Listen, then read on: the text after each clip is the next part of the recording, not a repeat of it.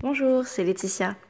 Donc aujourd'hui, euh, je reviens avec euh, certaines observations que, j'ai pu avoir euh, depuis plusieurs années déjà. Mais là, en fait, je voyais un, couple de, jeunes gens qui, qui avaient décidé de changer de vie et, et de partir à l'aventure pendant facilement une année. Euh, sur un bateau, notamment euh, euh, au travers, voilà, au travers du monde. Et, et effectivement, voilà, quand on voit ça, ça peut faire rêver, ça peut donner envie. Surtout quand on est dans un quotidien qui est parfois routinier, métro boulot dodo, ou, voilà, avec des points qui nous parfois qui ne nous satisfont pas. c'est vrai qu'on va avoir tendance à la comparaison avec ces personnes-là, à avoir certains rêves qu'on garde parfois enfouis en nous. Euh, et, ensuite, quand on les voit, on peut être partagé. Ça peut être de la joie, ça peut être de l'envie, ça peut être parfois aussi de la frustration. De la frustration, voire même une forme d'insatisfaction et, euh, parfois même des sentiments de culpabilité envers soi-même, de ne pas, de pas se donner les moyens de, faire euh, pareil quand on a envie de la même chose. Alors après, c'est vrai que c'est aussi une question de choix, de priorité, une question parfois de peur, une question de faisabilité.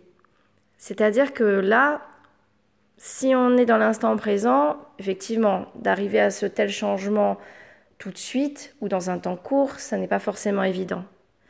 Les personnes d'ailleurs qui ont fait ce type d'aventure, voilà, effectivement, ils se sont lancés, ils se sont aussi généralement organisés à l'avance, ils ont mûri aussi hein, ce, rêve. Et une fois qu'ils ont été sur euh, cette activité, en fait, ils sont passés aussi par des moments parfois compliqués, parfois difficiles, insatisfaisants, mais on ne les voit pas forcément. Alors, ça peut être là sur une émission qui, voilà, qui montre le voyage, ça peut être sur euh, des réseaux sociaux, comme voilà, sur certains réseaux sociaux. On, peut voir ça pour euh, des changements de vie du type voyage, mais aussi pour des changements euh, du type perte de poids, du type réussite professionnelle, financière, etc. Et c'est vrai que voilà, si on se compare en, en fait en omettant certains éléments, on risque de rester dans l'insatisfaction, la frustration, l'autodévalorisation.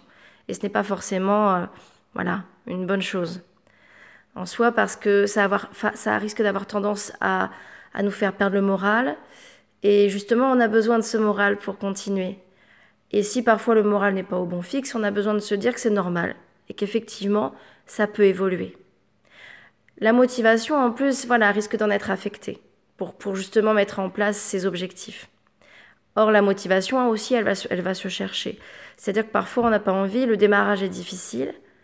Alors, on ne va pas se forcer non plus outre mesure, mais justement, c'est en faisant, en avançant pas après pas, qu'on va pouvoir aller vers ses rêves.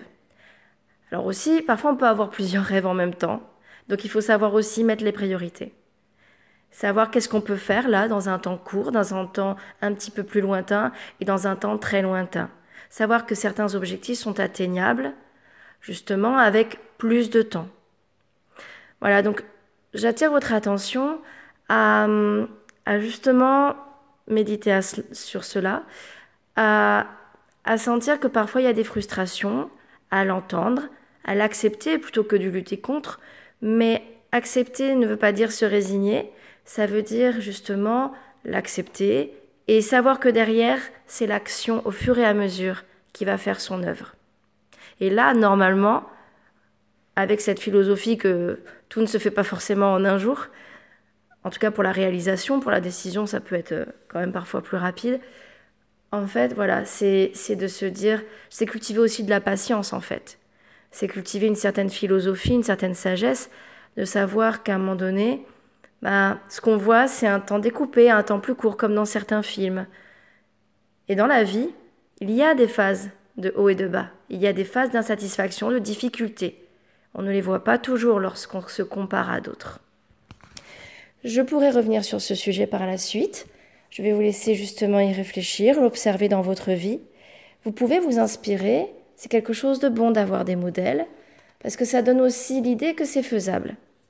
Après, il s'agit effectivement de cultiver cette patience, d'apprendre à gérer certaines émotions, notamment la frustration qui est plutôt un, sentiment, mais voilà, gérer cette tristesse qui peut s'accompagner, cette peur que ça ne marche pas, cette malveillance aussi qu'on a envers soi-même parfois lorsqu'on se dévalorise. C'est important de cultiver cette bienveillance en se disant mais en regardant en arrière mais voilà, j'ai déjà accompli tout ça. Et même si ça ne s'est pas passé de façon très agréable ou très positive, bah, à partir d'aujourd'hui, je peux faire en sorte d'initier certains changements. Si je suis dans un moral plutôt bas, type euh, voilà euh, peur, tristesse, euh, dévalorisation, ça peut prendre un petit peu plus de temps, mais c'est réalisable et ce effectivement voilà en, en se rassurant, en se rassurant et en posant des actions au fur et à mesure. Ça peut être d'aller faire quelque chose qui nous semble un petit peu moins difficile pour commencer, et qui va nous donner suffisamment d'énergie et de satisfaction pour qu'après, justement, avec un meilleur moral, une meilleure énergie, ben, on arrive à faire davantage de choses. Voilà. Donc, merci pour votre écoute. Et puis, moi, ça m'a fait du bien de pouvoir faire ce point parce que aussi, pareil, moi, de mon côté, parfois, ça m'arrive de passer par des frustrations. On est humain. Et après, voilà, donc je reviendrai pour, pourquoi pas, compléter cela et puis pour d'autres idées. Bonne journée ou bonne soirée en fonction du moment de l'écoute. Au revoir.